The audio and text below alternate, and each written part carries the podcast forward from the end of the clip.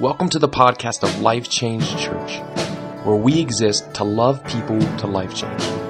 We hope that this podcast is both challenging and encouraging to you. Enjoy the message. I asked to speak uh, about a month and a half ago. I was given a list of parables to pick from, and I still am not sure why I picked this one. I, I only have come to the conclusion that probably it picked me. And so I have wrestled for a month and a half. I have crammed and read everything I could possibly read. I have tried to pray more because I'm going to talk to you about prayer. I, I almost didn't want to tell you what I was going to speak on because in my in my thinking, when you stand in front of a church and say we're going to talk about prayer, you almost see the door slamming shut and the curtains being pulled tight because nobody wants to feel guilty. Nobody wants to deal with, oh boy, here it goes. It's going to be one of those. I hope it's not one of those. I hope this is a sermon that by the time we're done, over the next 30 minutes, that we walk out of here more hungry to know God than we've ever known Him in the past. So the parable is found in Luke chapter 18, starting in verse 1. Hopefully, you have your Bibles or some kind of a Bible app. I heard there's one around. I've heard that. You're only going to get one slide. Well, maybe two. We only had one slide first service. We may have upped our game for the second service. But it's not the scripture. So you're either going to have to follow along in your own Bible or listen as I read. One day Jesus told his disciples a story so that they should always pray and never give up. There was a judge in a certain city, he said, who neither feared God nor cared about people.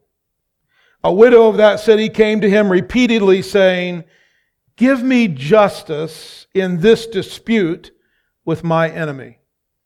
The judge ignored her for a while, but finally he said to himself, I don't fear God or care about people, but this woman is driving me crazy.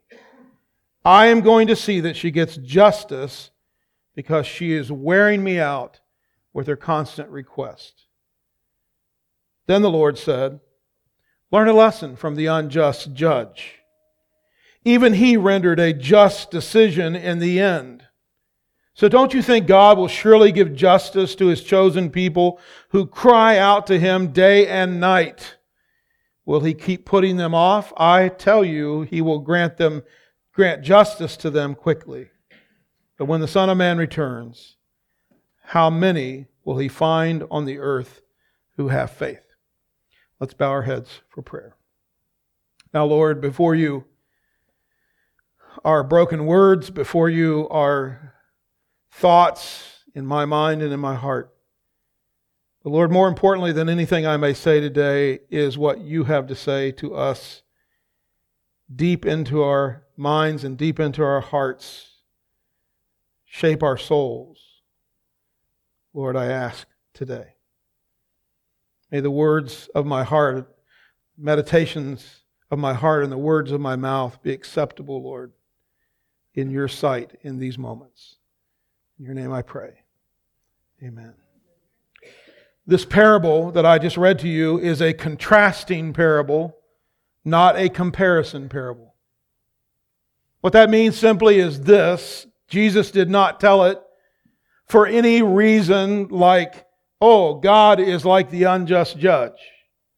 Or even you and I are like the widow that could not get a hearing. That would be ludicrous. That was not why he told it. In fact, our one slide, or possibly two, our one slide says, one day Jesus told his disciples a story to show that they should always pray and never give up. You're going to hear that a lot. You won't even need to take a picture of that slide with your phone. Always pray and never give up. Obviously, Jesus is not wanting us to compare ourselves but we are trying to learn what we can learn from the contrast. What does Jesus want us to know out of this story? Well, he wants us to know that God is just and hears us when we pray. What does Jesus want us to feel? That, that we can trust Him even when we might not think or feel that He is hearing our prayer or listening. What does Jesus want me to do? To keep praying and never give up. Now, I'm going to, I'm going to send a, a handout that can go on Facebook later today or tomorrow with the notes from this message. So you don't need at least the outlines. You don't even need to worry about that today. You can write it if you want to. Let me make some observations about prayer and praying. My goal today is to be, as honest as I possibly can about my own prayer life. Okay, observation one.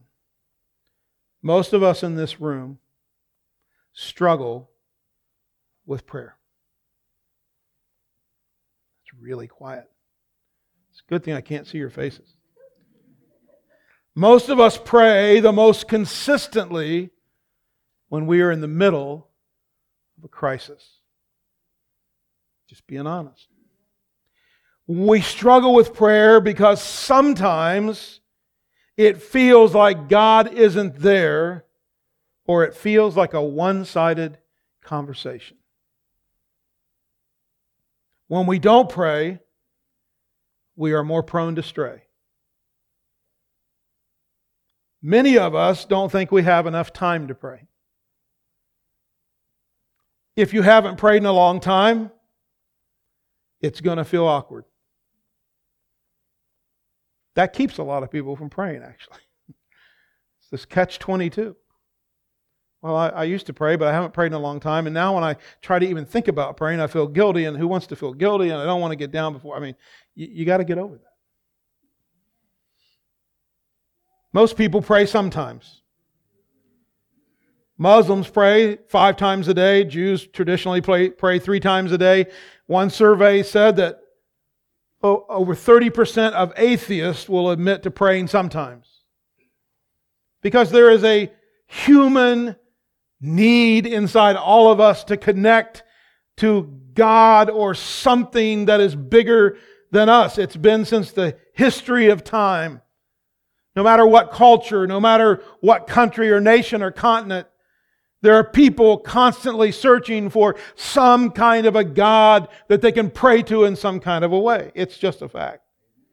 Prayer restores our vision to the one that most resembles, to, to a vision that most resembles God. Through prayer, we see God, we know God, we, we feel His heartbeat, and it translates into us being more like Him. Alexander Schmemann, the late priest, who led a reform movement in Russian Orthodoxy, tells of a time as a young man before he went into the priesthood. He was young, he was a person of faith, but he was not very mature. He was on a subway in Paris. He was Russian, on a subway in Paris with his fiancee. And at one stop, an old and, in his words, ugly woman dressed in the uniform of the Salvation Army got on and found a seat nearby. The two lovers whispered to each other in Russian about how repulsive this old woman looked. A few stops later, she stood to exit, and as she passed by their seat in perfect, fluent Russian, she said, I wasn't always ugly. The woman was an angel of God, according to, according to Schmemann, because as he used to tell his students, that encounter seared his mind forever. to be careful how he spoke, to be careful how he looked at other people. When we know God through prayer, He shapes us in ways that leaves a searing vision and we will never forget it in our interactions with other people. You will not live on this planet and agree with everybody around you. I hope not or you're going to be all miserable. But J.I. Packer in his classic book, Knowing God, says those who know God have a great energy for God. Those who know God have great thoughts for God. Those who know God show a boldness for God. And those that know God through prayer have a great contentment in God. There should be in the heart of every professed follower of Jesus Christ a deep, unrelenting passion to know more about God. Prayer will keep us from cooling down in our faith or coasting. Our faith and walk should be intensifying as we mature. And, and I don't want to, again, I want to, I want to say to you, I recently have been thinking, and I've, I, i am always starting books. I haven't finished any yet, but I've, I've got all these outlines on my computer. There's one coming, just relax. But, but, I, but I'm always starting. I've been thinking about one, maybe because I'm not old, but I can see old age. I can see it from where I'm at right now. And I've been thinking about people that I know who have walked through that doorway uh, of, of whatever it is elderly, older age, older age, old age, whatever you want to call it. You know what I'm finding out? I'm finding out from some of the most godly people that I know that sometimes their faith is challenged at a greater level the older they get. And I'm like, what? How could that be?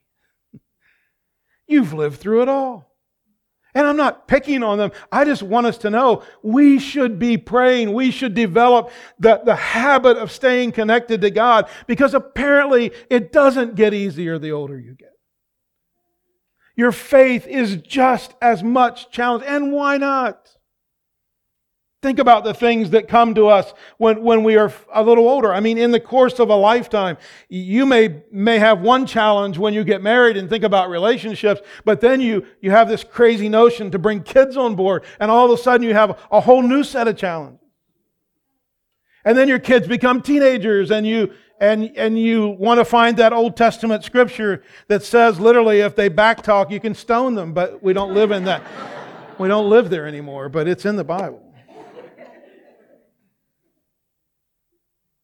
Then they become adults, and you'd think that would give you some break, but it doesn't.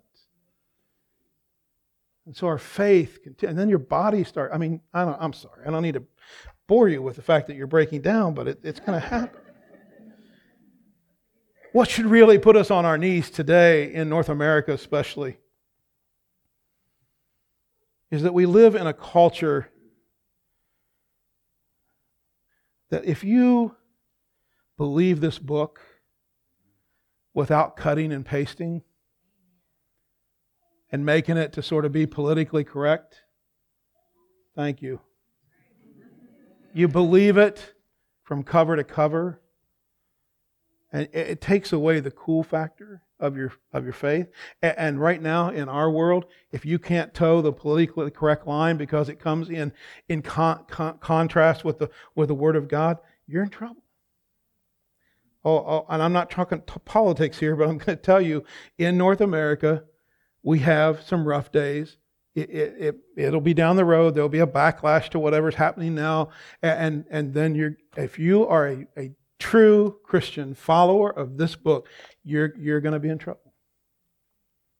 You say, well, oh, I don't know what that has to do with prayer. Let me just tell you around the world, well, the Bible is full of, of these these places where it says, don't think it's strange when you fall into fiery trials. Don't, don't, just know you're going to be persecuted. Just know that the Holy Spirit will give you what you're supposed to say at that time. Or, or, or just look at the disciples who followed Christ first and how their lives ended. Or, or maybe today I was reading about Stephen and I'm, and I'm reading about him preaching his last sermon right before they stoned him and killed him. And, and he, he died praying, seeing the Son of God standing at the right hand of the Father. How many of you know he prayed before he got in that situation?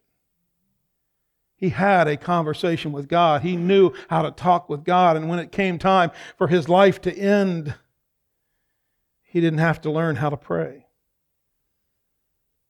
I gave a devotion at work the other day to the executive team, and I don't think it's the one that ever that, that blessed them as much as they were hoping for, but but it's a fact. And I, I try to have a world view. I try to know what's going on in the world, not through the local, not through the news. That's the worst place to get what's happening. But I try to be aware what's happening, especially in the church around the world.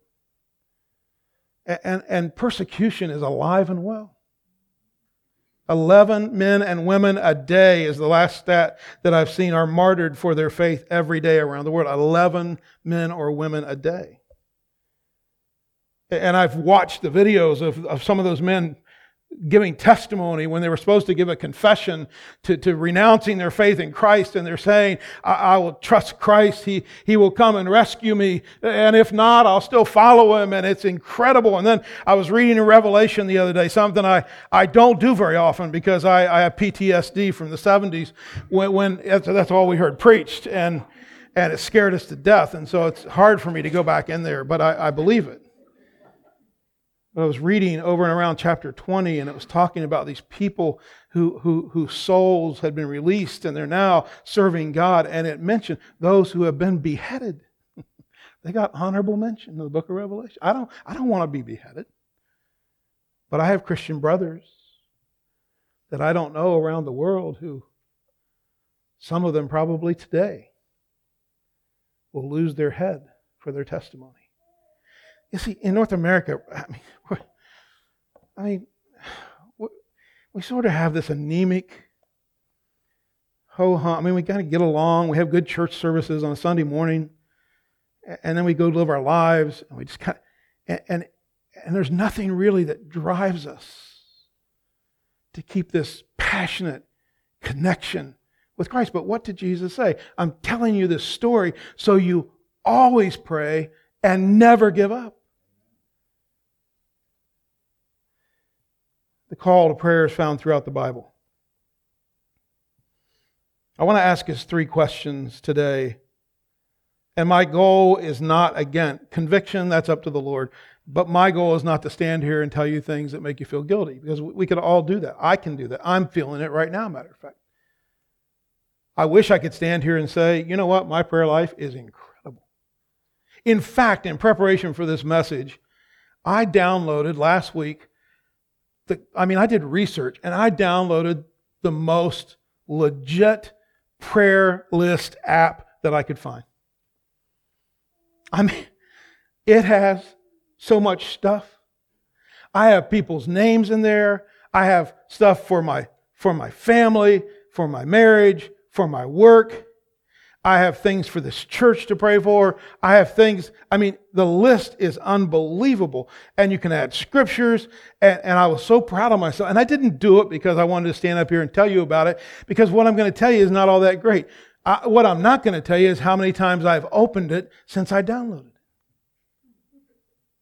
Because prayer is work, it's not easy. It's not, oh, it's easy when we're desperate. It's easy. Well, let me go on. What keeps us from praying? Question number one distractions. Often we attempt to pray, it's easy to become distracted. I don't know if you feel this. I know I have a little bit of AD and maybe a little bit ADHD. It wasn't diagnosable when I was a kid, but I can tell you stories all day long about teachers, if they were still alive, or maybe they are, who would say, who would say, he drove me crazy. And so when I go to pray or when I go to focus, I mean, I'm like, my head is all over the place. This morning, while I was trying to pray, I thought, well, I'll try that. I'll try that thing I've seen like Jews do. So they're supposed to look up to heaven, but sometimes they pray like this. And I thought, maybe that's well, that's a sign of you know ADD and trying to get your thoughts to stop worrying and whirling around in your mind.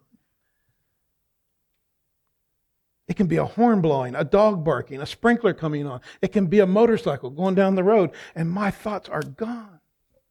Philip Yancey in his book on prayer said, I just take a legal pad in to where I'm going to pray, and when every distracting thought comes, I write it down and shove it aside. I'll deal with it later. Because that's what happens when people try to pray distractions. I mean, sometimes our distractions come in the form of the, that little device that's connected to our hand. I know I spoke about that last time I was here, and I'm not going to say anything because I'm just as bad as everybody else. But Pastor John Piper said, listen to this. One of the great uses of Twitter and Facebook will be to prove at the last day that prayerlessness was not from a lack of time. John Piper said it. I, I didn't say it. That should just make us honest. What keeps us from praying? Defeat keeps us from praying. Do you know that if a person fails in their Christian walk, or you've sinned in some way, maybe it was quietly, secretly, you, you don't really want to pray because now you feel even worse. It's like coming to your parents and saying, I got to tell you, I did something wrong. That feeling of coming to the Father and saying, I, I was doing so good. But now I, I, I failed. I mean, maybe you were all good kids, but I can remember waking my parents up in the middle of the night. Part of it was because of that preaching in the 70s that, you know, we knew we weren't going to ever graduate from high school because Jesus was coming back tomorrow. And I'd get to thinking about that sermon, and literally at two or three o'clock in the morning, I'd be standing by my parents' bed as a child because I wanted to confess some horrible sin that I'd committed. One time it was spray painting my name on a telephone pole. it got to, it worked in my mind, and I'm like, oh man, they're going to know. Because how many Wesleys live on this block? Only one. But who wants to tell your mom and dad? And I thought, what, what's going to happen? And I, I have to tell you this, I'm just digressing a little bit. I, I remember seeing my dad. He snuck out. He wasn't as sneaky as I thought because I saw him with a spray paint can. And, and, and then about a, an hour later, I rode past that telephone pole in the alley and it was all, spray, it, Wesley was all sprayed out. I don't, you know, you need to go to the Father. He takes care of things.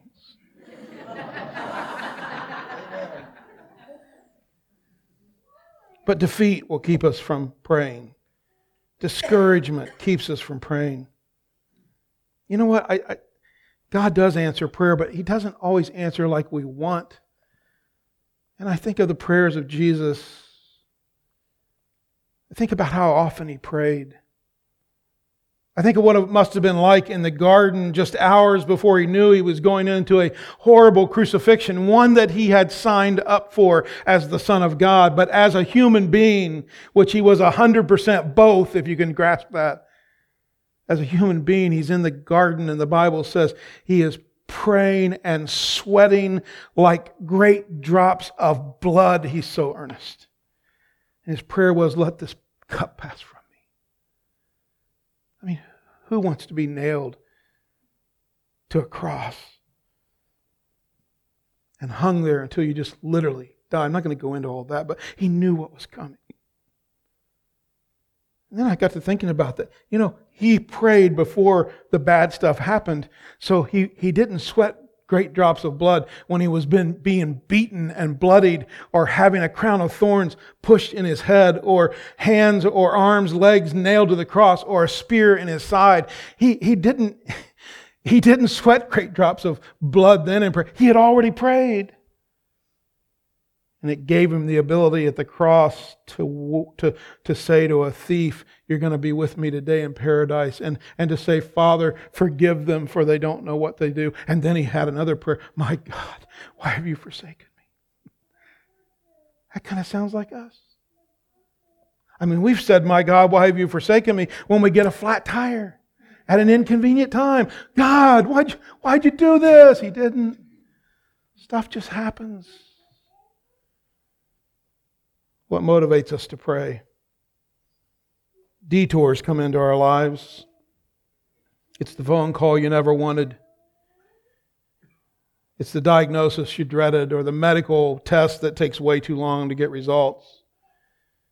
It's when our kids do something that has ripple effects that will last a lifetime.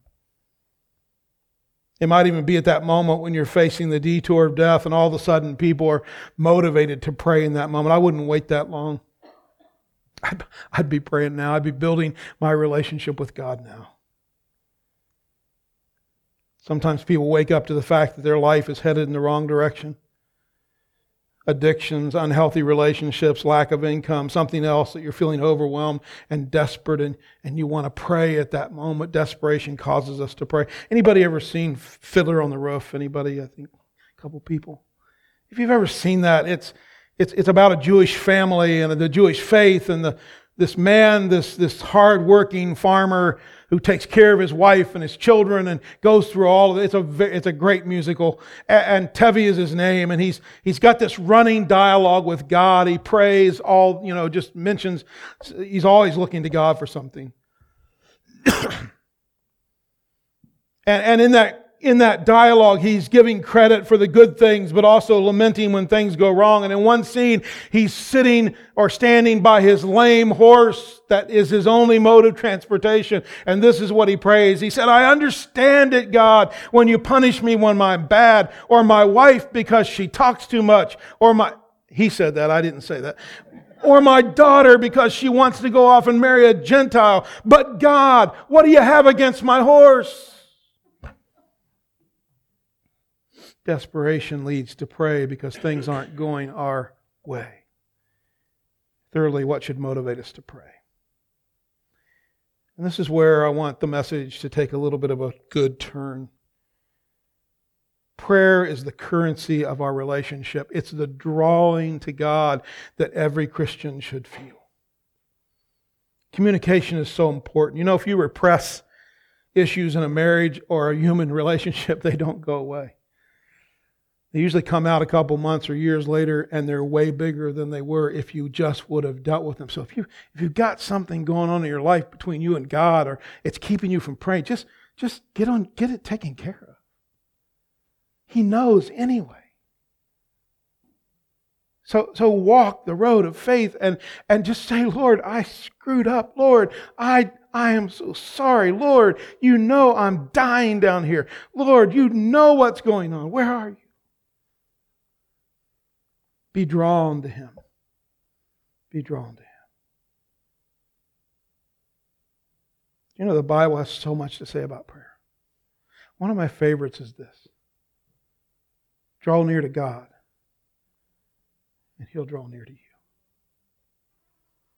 If I were to get DJ to, I won't, but if I would have him stand over there and I came over here, and every time I took a step, he took a step, and every time I took a step, he took another step toward me, when it, we would exhaust that eventually, we'd run into each other. But when it comes to God, you can never exhaust that. Just keep drawing near and nearer and near to God. It's determination. Jesus' whole goal for telling the story was to simply help us understand be determined, never give up. Never give up. And then there's the delight that comes with being in a relationship with God when you push past the awkwardness and the discouragement and understand that there's a deep call within you that comes from God who wants to hear from us, He wants to commune with us, that's incredible. I mean, I grew up singing the old Fanny Crosby song. I think it's, I, uh, I can't remember the title. But I remember this verse. I think it's I am thine, O Lord. I remember this verse. Oh, the purity light of a single hour that before thy throne I spent. Stop right there. That sounds great. And I hope that Fanny Crosby, that wonderful blind hymn writer, spent an hour that was pure delight. Many times, if I tried to pray an hour, I, it would be the most frustrating experience of my life. Should that keep me from praying? No.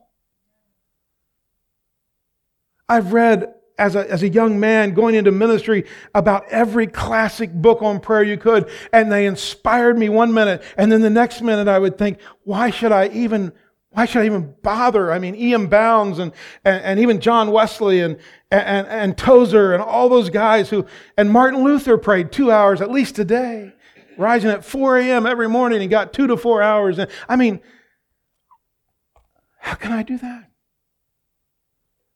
But I still feel in my heart there's a drawing to stay connected to my Savior. I feel it now at my age and in my life more than ever. And here's the kicker to this whole sermon Jesus told this story that we should always pray and never give up. And I think everybody accepted that. Oh, that's great. Thank you, Lord. That's a great story. We'll write that one down. And then he asked a question. He said, But when the Son of Man returns, how many will he find on the earth who have faith? And that's where it begins to get really real. Going back to the story for a moment, pray with patience, They should always pray and never give up. Pray with persistence. A widow came to him repeatedly. Pray with passion that the Son of Man will find faith when he comes to the earth. I want to tell you two stories and I'm going to close. E.V. Hill, who's passed away now, but he was a great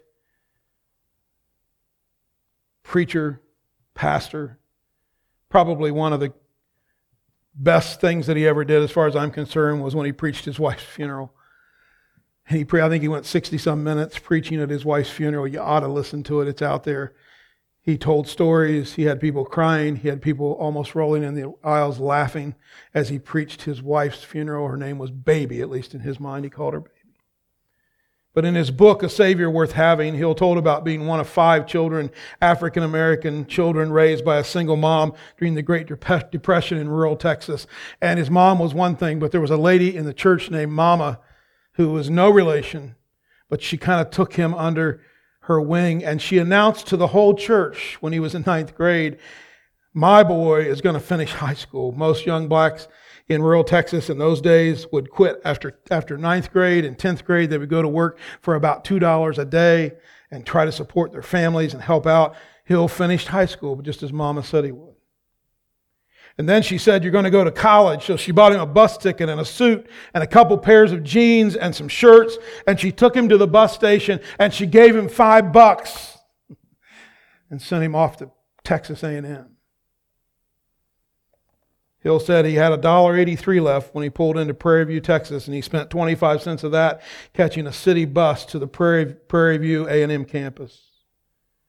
As he stood in line at the registrar's office, he noticed a sign that said cash, cashier's check, or money order, $83 due now. He said, Satan whispered into my ear, You have no business being here. But he said, I remembered Mama's promise, I'll be praying for you. So he stayed in line. And he was almost next, and somebody laid a hand on his shoulder and said, Are you Ed Hill? And the man told him, You need to get out of line. They walked off to the side, and he said, Son, did you not get our letter? We've been trying to contact you. We are giving you a four year scholarship. It will pay your tuition, room, and board, and $35 a month for spending money. That was a huge amount, by the way. And E.V. Hill said, All I could hear was Mama saying, I'll be praying for you. I'll be praying for you. All of those prayers that we pray are not that sensational. Forgive me for a personal illustration. My parents were not perfect people, but they were in ministry my whole entire life. I know that they gave every minute of their lives to Jesus. Sometimes as a kid, I thought they gave too much. We all think our parents did something wrong. But I know I would come home from school. One of the greatest memories I have is hearing my mother pray behind a closed bedroom door. I don't remember any words she spoke. I remember the pitch and the tone because it wasn't a conversational. I try to talk to God conversationally, but it was an earnestness and an interceding. I assume it was for her family. I assume it was for my dad, who was a pastor. I assume it was for people who needed to know Jesus in the church. I, I'm, I'm pretty sure it was those things, or people that were sick. But I can still hear the tone of her voice. And what I know is this because they kept in contact with Jesus and because they prayed, there were no last minute prayers to be prayed. As my dad, there was no panic. There were no regrets. As my dad lay in a deep sleep the last few hours of his life, he had had a stroke. He always said, I don't want to have a stroke. He had one, a brain bleed. Within two weeks, he had passed away. It was a gift from God for him. But the last day, he just fell asleep. 24 hours his blood pressure kept dropping slowly over 24 hours. And about 5 o'clock on the night, about 12 hours before he died, this couple came in. I don't, didn't know them. And the lady said, Your dad always liked to hear me sing. And I'm a pretty private person. That whole public display of, I mean, I, I mean, I don't mind if you want to hold hands and pray in the airport, go for it, or you want to do the, all those things. That, that's between you and God. But I, I'm kind of like, I just want to be over here in the corner, and I love God and love Jesus, but I'm not that public guy. And I'm like, oh boy, here we are in the nursing home, and there's a guy on the other side of the curtain, and I said, it's fine, you go ahead. 12 hours later, he was gone. We had the funeral. It was this big affair because of his ministry. And, and we're standing at the cemetery, and I didn't ask my brother or sisters. I just saw that lady there and said, You know, a few hours ago, she, a couple days ago, she sang a song, and I wanted to sing this song here at the cemetery. And she began singing. It's my prayer this morning. In the morning when I rise, Give me Jesus. When I am alone, oh, when I am alone, give me Jesus. When I come to die, oh, when I come to die, give me Jesus. You can have all this world, but give me Jesus. See, in my heart this week, in the last month and a half, I've been thinking, God, I am so, I have all the toys I have a smartphone. I have an iPad. I have all this stuff. I have too many subscriptions on TV. I mean, we are inundated with, you can watch anything all day long. And we fill our minds and our time. And I think I'm going to stand, just me, maybe not you, but I'm going to stand someday before God and I'm going to think about it my little time on this earth and this eternity that's before me. And I'm going to say, God, what did I do with my? Why didn't I get to know you better and live closer to you through prayer? Let's bow our heads. Lord Jesus, the most dangerous thing that can happen with this message, Lord, is that I walk out of here that I walk out of here and don't do anything different than I've been doing. So I ask, Lord, that you will keep me stirred, keep my heart hungry, draw me near, near, blessed Lord. Whether it's old age, whether it's sickness, in relationships, in all the dynamics of work and all the things that come into our life, Lord, draw us near to you. Thank you for being who you are, Lord. You are the all powerful God, the one that we serve. Continue to stir us, I pray, in your name. Amen. Thank you for listening to the Life Change Church podcast. If you were here today and you're listening and you made a decision to follow Christ, we would love to hear about it. Or maybe you're here and you're listening and that God is asking you to make the next step with whatever that it is in your life. We would love to hear about it and partner up with you. If you would, go to www.mylifechangechurch.com and under the media section, please fill out the contact us information and let us know if you made a decision to follow Christ. Let us know what God is asking of you. And if you need prayer, we would love to partner up with you in prayer as well. We hope that you enjoyed the podcast and that it both encouraged and challenged you. Have a great week.